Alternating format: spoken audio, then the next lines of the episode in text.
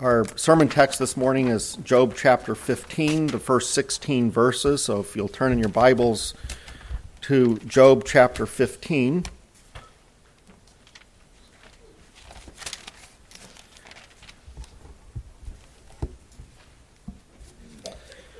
So all three of Job's friends have spoken. Job has responded each of them, and now we are in the second cycle of speeches and Eliphaz here in chapter 15 leads us off, and uh, this is God's holy word. Then Eliphaz the Temanite answered and said, Should a wise man answer with windy knowledge and fill his belly with the east wind? Should he argue in unprofitable talk or in words with which he can do no good? But you are doing away with the fear of God and hindering meditation before God. For your iniquity teaches your mouth, and you choose the tongue of the crafty. Your own mouth condemns you, and not I. Your own lips testify against you. Are you the first man who was born? Or were you brought forth before the hills? Have you listened in the counsel of God? Do you limit wisdom to yourself? What do you know that we do not know? What do you understand that is not clear to us? Both the gray haired and the aged are among us, older than your father. Are the comforts of God too small for you, or the word that deals gently with you? Why does your heart carry you away, and why do your eyes flash that you turn your spirit against God and bring such words out of your mouth? What is man that he can be pure, or he who is born of a woman that he can be righteous? Behold, God puts no trust in his holy ones, and the heavens are not pure in his sight how much less one who is abominable and corrupt, a man who drinks injustice like water. The arguments that Eliphaz brings up against Job are some of the same old arguments that have always been leveled against the doctrines of grace. Paul, in the letter to the Romans in chapter 6, begins with the rhetorical questions What shall we say then? Are we to continue in sin that grace may abound? Leading up to that point, Paul has been clearly and carefully expounding the doctrines of grace. And basically, what he has been teaching is that we are sinners saved by grace. We are unable to save ourselves from the wrath of God, which we deserve because of our disobedience to God's law.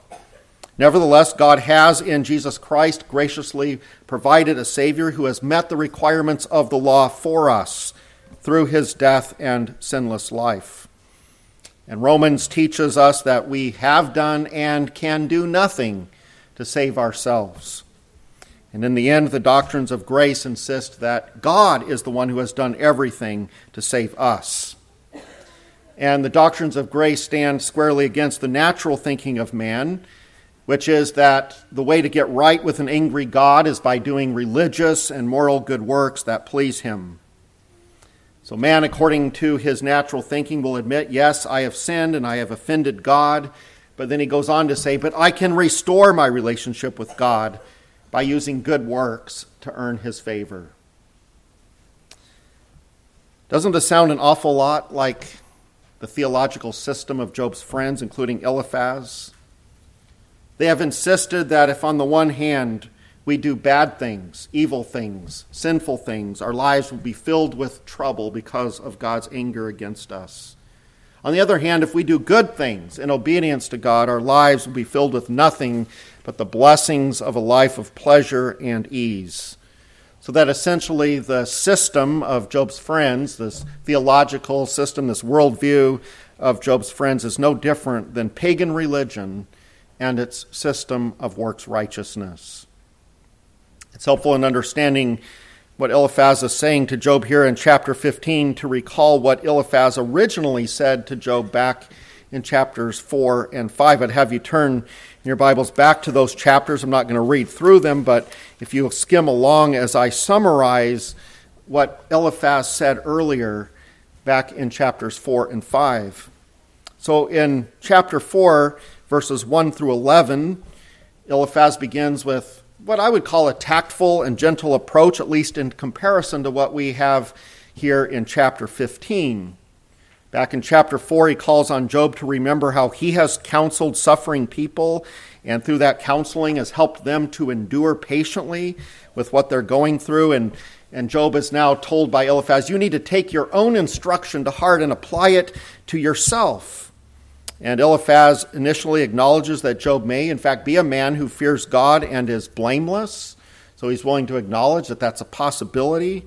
And remember, blameless is not perfect. But a blameless man is one who repents of his sin. He's one who keeps short accounts with God. At the same time, Eliphaz explains that when someone experiences the intense judgment of God, it is because of his sin. God never destroys the innocent, but he comes against those who plow iniquity, iniquity that causes them to reap trouble.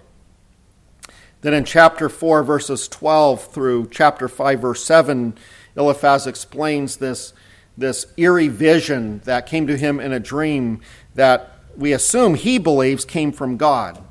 Um, and the two rhetorical questions at the heart of this section are found there in verse 17. Can mortal man be in the right before God? Can a man be pure before his Maker? And Eliphaz is expecting these, an- these questions to be answered in the negative that man cannot be in the right before God, that man cannot be pure before God. And Eliphaz explains that not even the angels have been pure much less mortal man. And Eliphaz's conclusion is that for us dust creatures who sin regularly, there's nothing to do but accept the trouble that we bring on ourselves. He maintains that if you fight against God and insist that you shouldn't have to experience trouble, you're showing yourself to be a fool and worthy of more trouble. And then in chapter 5, verses 8 through 16, these verses present Eliphaz's instruction uh, instruction to Job about what to do. He says basically, Job should seek God. He should seek God. And God is described as the great creator and sustainer of life. He is the source of everything good, a God who helps the lowly and oppressed. And Eliphaz is telling Job in a veiled way that he needs to humbly seek God's forgiveness, to seek restoration from the hand of God, and that if he is in the right, all will be well. Job's troubles will surely turn around because while believers are not exempt from suffering, it's not going to continue, Eliphaz believes, if one is right with God. And then chapter 5, verses 17 through 27 present yet another veiled accusation of sin, as Eliphaz suggests that Job is receiving judgment from God as discipline. And the word refers to judgment that comes in response to a particular moral failure and so he apparently believes that Job has sinned in some way. That's what accounts for his suffering. But he assures Job that if he will accept this discipline as a blessing from God and learn from it, God will reverse the judgments and will restore him to prosperity because discipline is sent as a blessing. It's, it's sent to turn the sinner from his sin and thus to allow him to experience God's favor. And so Eliphaz's thinking in his first speech can be explained rather succinctly. He believes that God's people can expect to experience suffering because we sin, but not suffering that is lasting and that is intense as long as we learn from our mistakes and seek God in repentance. We can expect troubles because we're not perfect. We're not living in a perfect world. But we can also expect a life of prosperity to the degree that we repent and do good works. But as long as we continue in sin, we are to expect problems. And when Eliphaz said these things, Job had not been suffering for long. It seems that Eliphaz was hopeful that Job was experiencing trouble that would be temporary and short lived, because if in fact Job is fearing God and blameless, and thus, and thus is a man of repentance, then surely his circumstances are going to turn around shortly. We don't know how much longer it was before Eliphaz spoke again, as we find it recorded in chapter 15. Uh, it may be that all of these speeches occurred within a few hours or days, but more likely, many days and even weeks have passed uh, between these various speeches delivered by Job's friends. And at some point, Eliphaz would have concluded that Job's suffering had gone on for a time beyond what a godly person would be expected to endure. And Eliphaz has presumably heard the speeches of Bildad and Zophar, as well as Job's responses to those men. And Job has consistently claimed to be a man of wisdom who fears God, a man who is blameless. And to summarize what Job has been saying all along, he says, I am an innocent sufferer. According to Job, God does not send suffering to innocent people, um, or, or I should say, does send suffering to innocent people, but not as though any of us are perfect but God does send suffering sometimes that is not in response to particular sins or because of a need for discipline. And Job has insisted that in, that in his case, that is exactly the case. That he cannot think of any particular sin. He knows of no sin. He's been repenting of sin. There is no reason that he can think of why God would send this suffering, and Eliphaz apparently doesn't buy it. The idea of an innocent sufferer whose suffering goes on and on, whose suffering is as intense as what Job is experiencing, doesn't fit into Eliphaz's system of theological beliefs. And to follow Eliphaz's line of thought through verse 16, here in chapter 15, um, he says Job's claim to be an innocent sufferer is empty, it's dangerous, it's arrogant, it's argumentative, and it's unrealistic. And these will be the, the main points of, of this morning's message uh, that Job's claim to be an innocent sufferer is empty, it is dangerous, it is arrogant, it is argumentative, and it is unrealistic. Some of these adjectives I borrowed from Christopher Ash in his uh, very helpful commentary. And so basically, Job is accused of proud and sinful speech in his claim that he is an innocent sufferer. As we turn to considering chapter 15 in detail, notice that in chapter 15, verses 1 through 16, we find really the, the very same arguments that Eliphaz introduced in chapters 4 and 5, but now expanded as he responds a second time to Job's words. So in verses 2 and 3, Job is accused of being a man who thinks he is wise, but whose speech is ultimately empty. Should a wise man answer with windy knowledge and fill his belly with the east wind? Should he argue in unprofitable talk or in words with which he can do no good? Job has insisted that he is just as wise as his friends in his understanding of, of God and the world. Um, in chapter 12, verse 3, he says, But I have understanding as well as you. I am not inferior to you who does not know such things as these. In chapter 13, verse 2, he says, What you know, I also know. I am not inferior to you. And Eliphaz says that Job's wisdom is betrayed by words that are empty. What Job has said is supposedly like wind that just blows around, accomplishing nothing. Bildad said essentially the same thing back in chapter 8, verse 2 where he says to Job, How long will you say these things, and the words of your mouth be a great wind?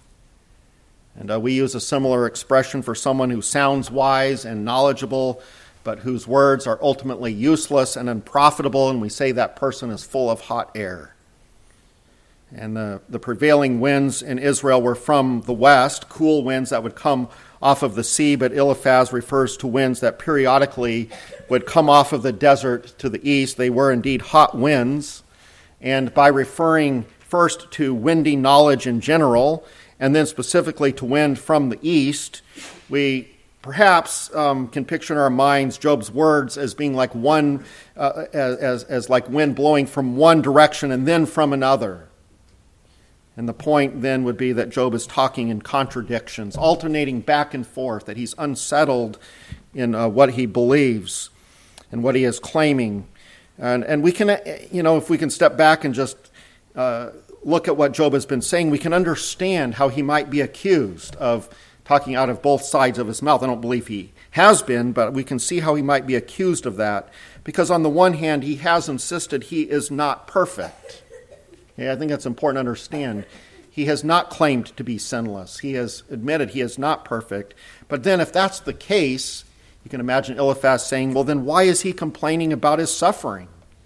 because if he's been sinning, then he deserves to suffer. And on the other hand, there are times when it seems that Job is saying he is perfect, and we've talked about that. He's not saying he's completely perfect, but he is he is claiming innocent in terms of any particular sin that would account for him losing his family, his wealth, and his health, and the, and the, and the terrible things that has happened. And yet, the way he words it, I can see someone saying, well, it seems like he's saying he's perfect. But then, if that is true, Eliphaz could point out, then why is he suffering? Um, so, no matter what Job says, it doesn't make sense according to the theological system of Job's friends. It's like wind blowing back and forth. And rather than really trying to understand Job's point and his perspective, Eliphaz joins with his friends in belittling Job as talking nonsense. And then in verses 4 through 6, so moving now into the next section of verses 4 through 6, Eliphaz accuses Job of saying things that are spiritually dangerous. He tells Job that he is doing away with the fear of God and hindering meditation before God. He says that he is using his tongue in sinful ways. And to summarize Eliphaz's accusations, he is claiming that what Job has been defending is doctrine that leads people away from a right relationship with God, a relationship marked by a fear of God and, and marked by meditation on, on, on God and His Word. And we are called to fear God, which means to honor God, to have reverence for God that manifests itself in worshiping God and seeking to obey Him.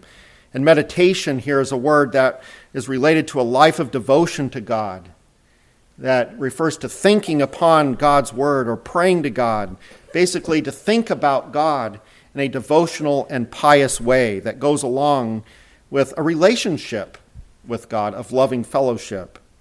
And Eliphaz accuses Job of doing away with the fear of God, doing away with meditation before God through what he has been saying.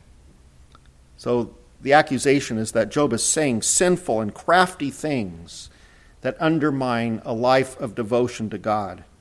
So, what has Job been saying that Eliphaz is here attacking? I mean, Eliphaz is speaking here rather generally. He doesn't offer any specific accusations, and so it seems safe to assume that Eliphaz is attacking the general arguments that Job has been making in other words, Eliphaz is not attacking one particular statement that Job has made, but the general system of what Job has been saying in his defense.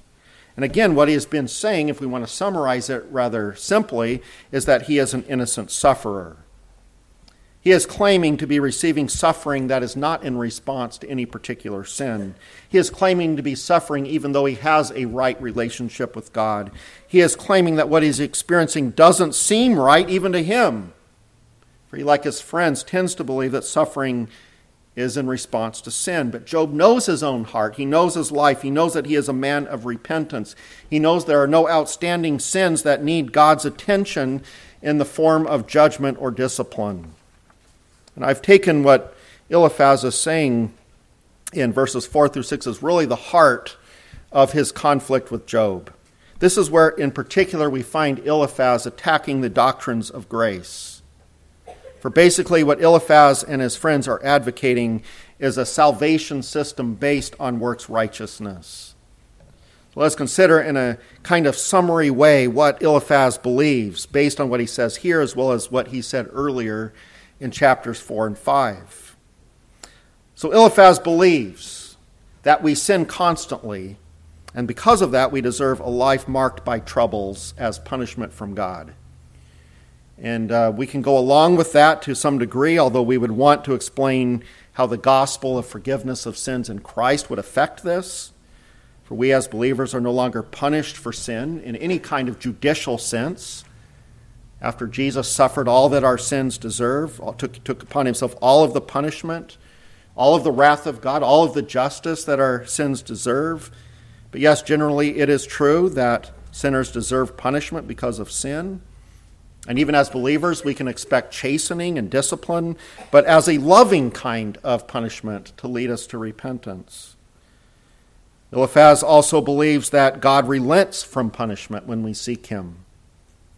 And I'm hoping that Eliphaz, he, he talked about seeking God back in, in chapter 5. I'm hopeful that he includes in that idea of seeking God and asking Him for forgiveness of one's sins. And if that's the case, then we can agree with him. Uh, when we humbly seek God's forgiveness, He's going to forgive us. He's going to bless us with a relationship of, of, of fellowship. He, he's going to, we're going to be justified in God's sight. And if we're being chastened to lead us to repentance, once the repentance takes place, the, the chastening will end. But sometimes we also continue to suffer the consequences of sin even after being forgiven. Uh, the common illustration of that would be King David, with, who had all kinds of family problems that could be traced back to his sin with Bathsheba and Uriah, and he experienced these things even after being forgiven. It's also the case which Eliphaz doesn't seem to believe that life in this sin cursed world is going to involve problems, even if we are right with God. But Eliphaz, in fact, believes that if we live lives of obedience, we will experience an earthly life of prosperity, free of problems. I want to say that again. If, he says that if we live lives of obedience, we are to expect to experience a life of prosperity, free of problems. I would describe his view as a modified pros- prosperity gospel view that, in some ways, is better than the prosperity gospel message of today, but ultimately ends up as the same false gospel. Where Eliphaz's version is better is that he does at least allow for the suffering of believers as a normal part of living in a fallen world.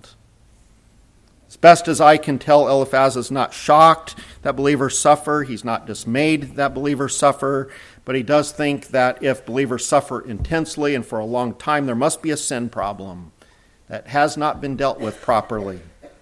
And this is different than the prosperity gospel proponents of today who lead us to think that it is possible to have a life completely free of trouble uh, if we experience any suffering at, all, it's because we're not doing things right morally and spiritually.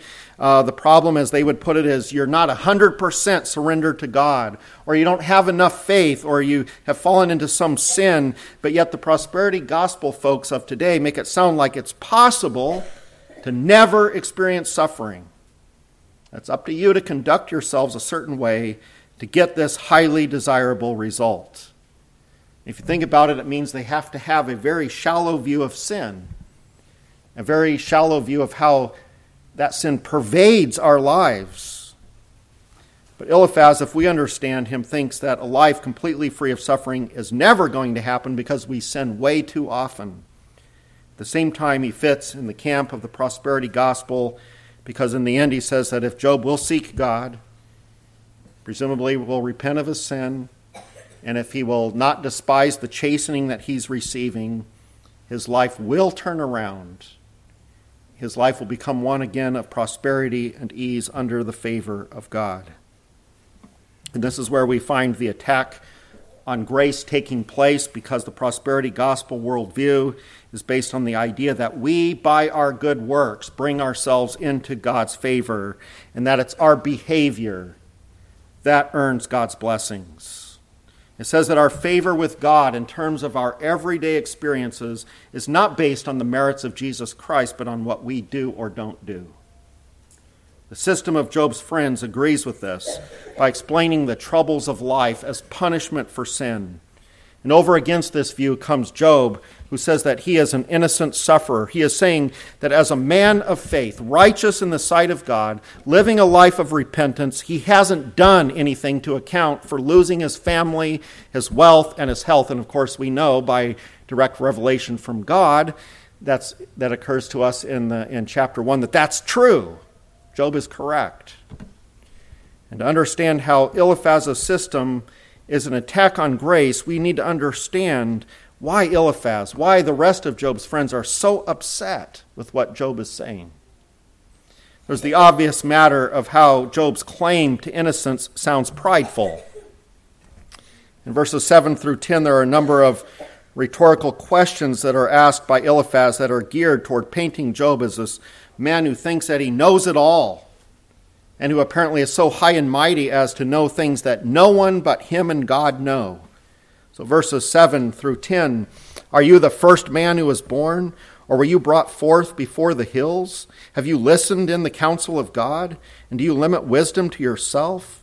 What do you know that we do not know? What do you understand that is not clear to us? Both the gray haired and the aged are among us, older than your father.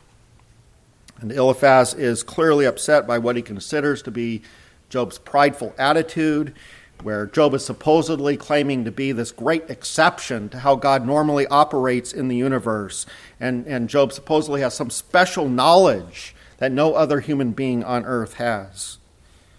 And it's likely that Eliphaz believes Job is making this crazy claim of innocence as really a way to draw attention, um, to draw attention away from the real issue, which is that Job knows he is guilty. If you look with me back at verse 5, uh, where it says, for your, for your iniquity teaches your mouth. In other words, it is your, your, your, your iniquity that, that is telling your mouth what to say, that's guiding what you say, what you teach.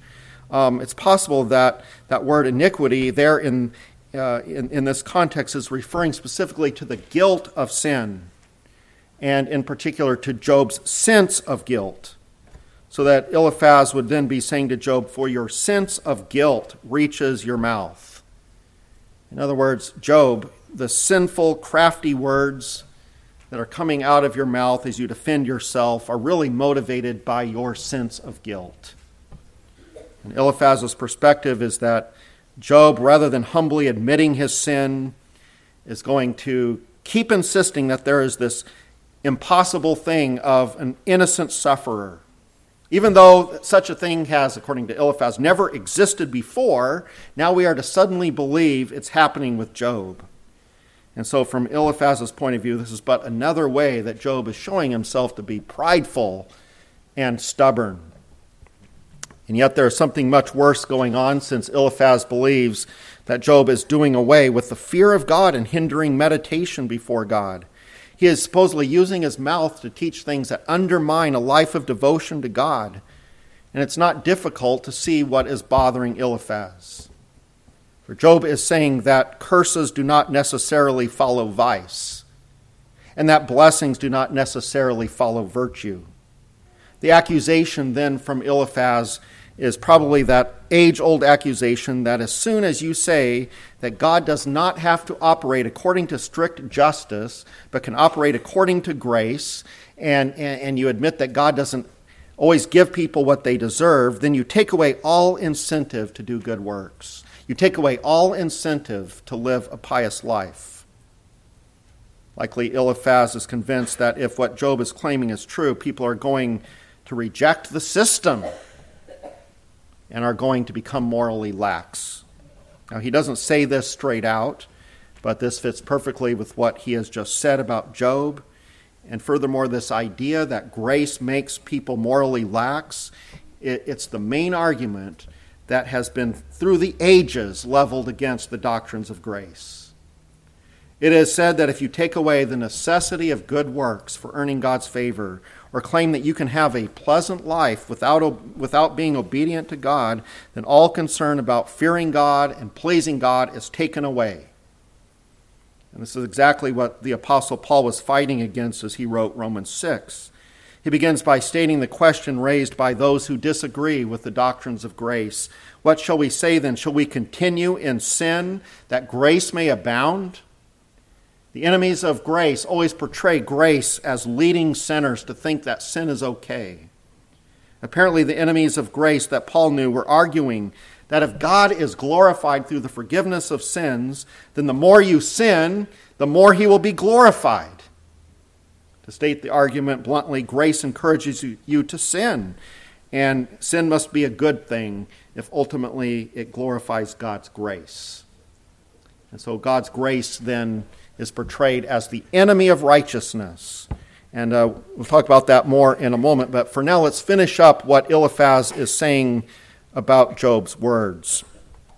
So in verses 11 through 13, Eliphaz is admonishing Job to turn from an approach to suffering that is argumentative, that's only creating angst and anger.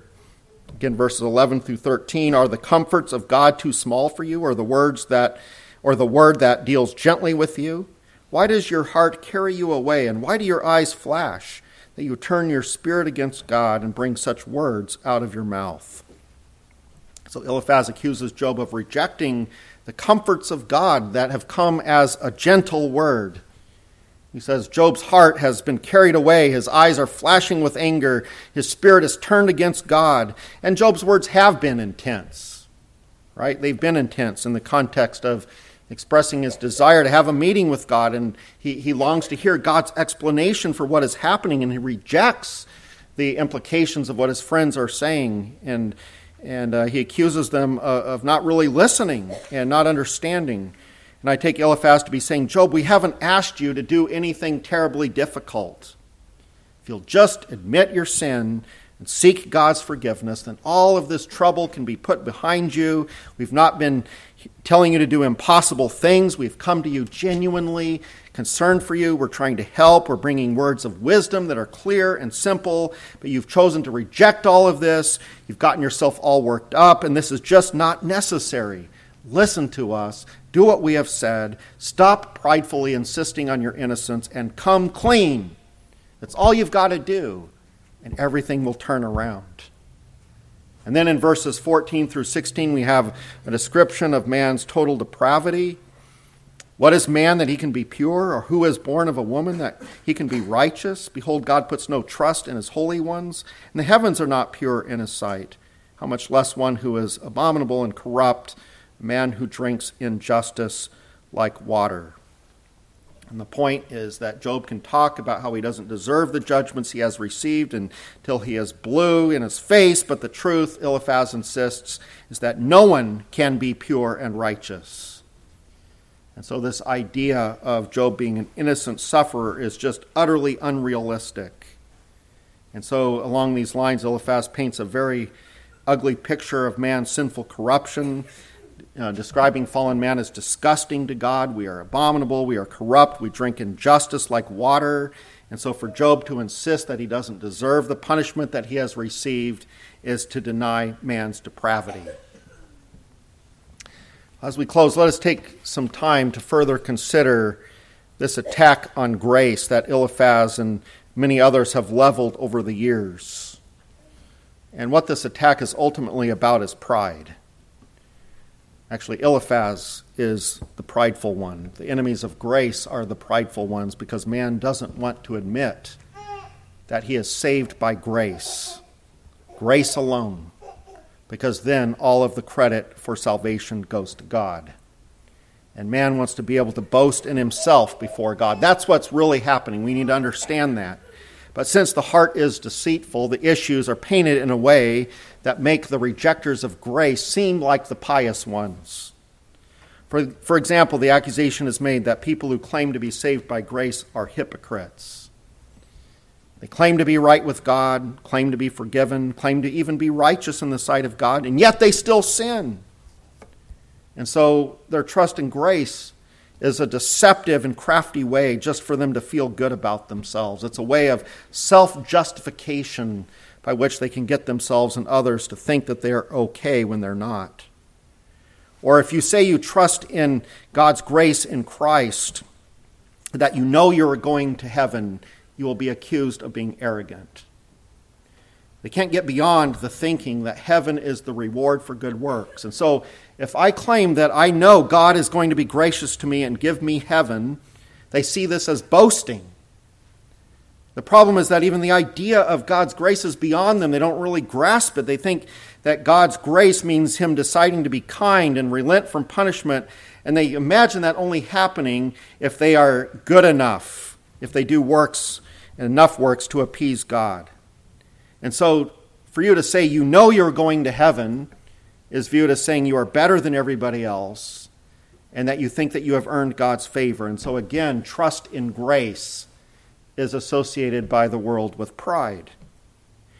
And if you say you are trusting in the grace of God to save you through the merits of Christ, that you do not have to do good works to save yourself, the enemies of grace will say that you're just using grace as an emotional crutch because you can't cope with the demands of living a moral life. You're not willing to fight sin. You're not willing to strive to live a godly life. You want to be able to just cast away all of that responsibility, all of the demands of God's law. You just want to be able to relax, and consequently, you use grace as a cop out. And above all, the enemies of grace insist that it's unrealistic to think that you can be in the right before God.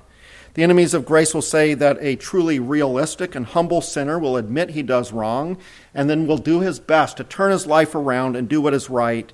But yet, all he can hope is that God will perhaps be merciful and will forgive him for doing his best. And if the sinner ever comes to think that he has done enough, he's being proud. He's giving in to the temptation of the devil to become morally complacent. And so then again, grace is painted as a cause of pride and sin. People of God, grace is not the enemy of righteousness. Grace does not make us morally complacent when it is understood properly. Grace is the undeserved favor of God that is exemplified in Him sending Jesus to suffer and die under the penalty of our sin Rather than grace being about laxity towards sin, grace is actually about God justly punishing Jesus in our place. And the good news that God has for us poor sinners is that if we repent of our sins and put our trust in Jesus' person and work for the forgiveness of our sins, we will be forgiven and we will be saved.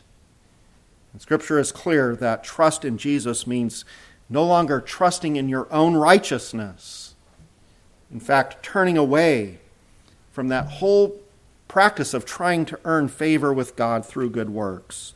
Faith is trusting that Jesus has already done all that is needed for us to be received into God's favor.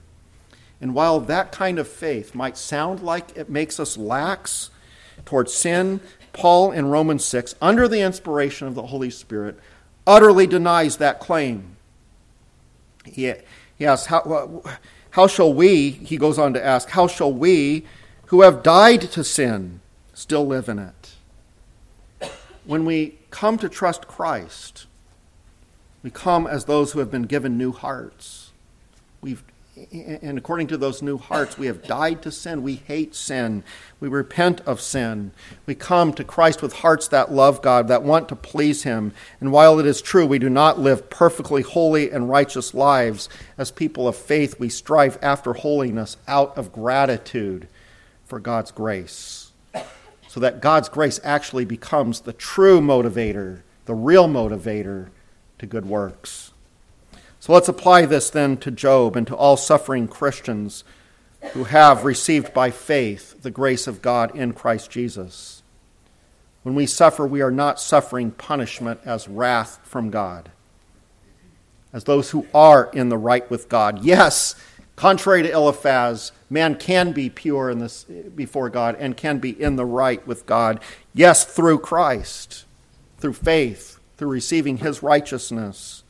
And when we are in the right with God, when we suffer, we suffer as people who are innocent in the sight of God. Yes, we still sin. And so it is true that we can never claim to not deserve suffering. And so Eliphaz, we might say, is partly right. But since God has promised to never come against us in wrath, suffering is always going to serve a good and helpful purpose in your life, believer. Now, your suffering might be chastening. But if, it's, if it is chastening, if it is sent in, in response to a particular sin, it is God in love coming to you, seeking your repentance, that you will turn back to Him. It may be simply God's desire that you suffer for reasons known only to Him. But you must be assured that because of what Christ has accomplished on your behalf, because you are in the right with God, ultimately that suffering serves your good and His glory, even if you do not understand how and why. We know that Job's suffering was sent as a test to prove his faith, to prove that Satan was wrong. Satan says God's people only serve God for the good things he gives them. And uh, God said, Go ahead and take away all of the good things that Job has been experiencing, and you will see he still will trust me, he will still love me. It's not all about the things. And so that's what, that's was, that was what was going on behind Job's suffering. It was not punishment, it was not even chastening. People don't want to believe that there is such a thing as innocent suffering because then they would have to accept the fact that God has in grace provided a way to escape the punishment that his law demands and a way to escape it that doesn't need us. And of course, we must not forget Jesus was an innocent sufferer. He did not suffer for his own sins, he suffered because our sins were laid on him. And Job's sufferings anticipate the sufferings of our Lord. Think about how both Job and Jesus were persecuted as sinners who supposedly deserved what they were getting. Both were hated because of their testimonies to the grace of God. And you and I are called to be sinners who put our hope in the gracious sufferings of Jesus. And when you do that, you can rejoice that your suffering is part of God's loving and gracious plan for you. That is what the innocent suffering of Jesus has earned for you. Amen.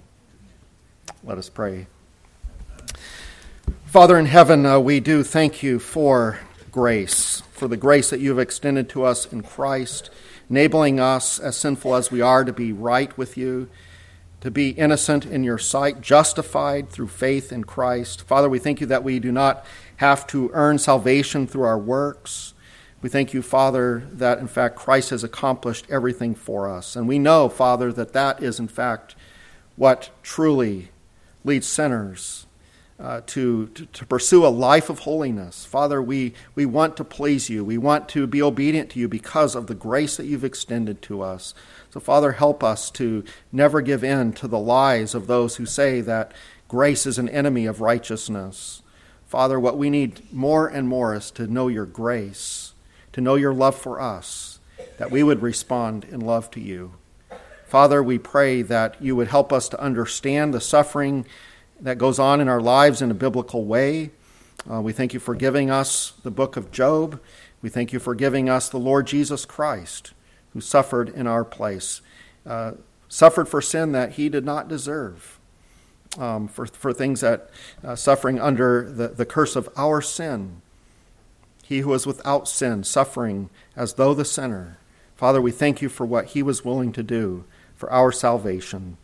And we pray these things in Jesus' name. Amen.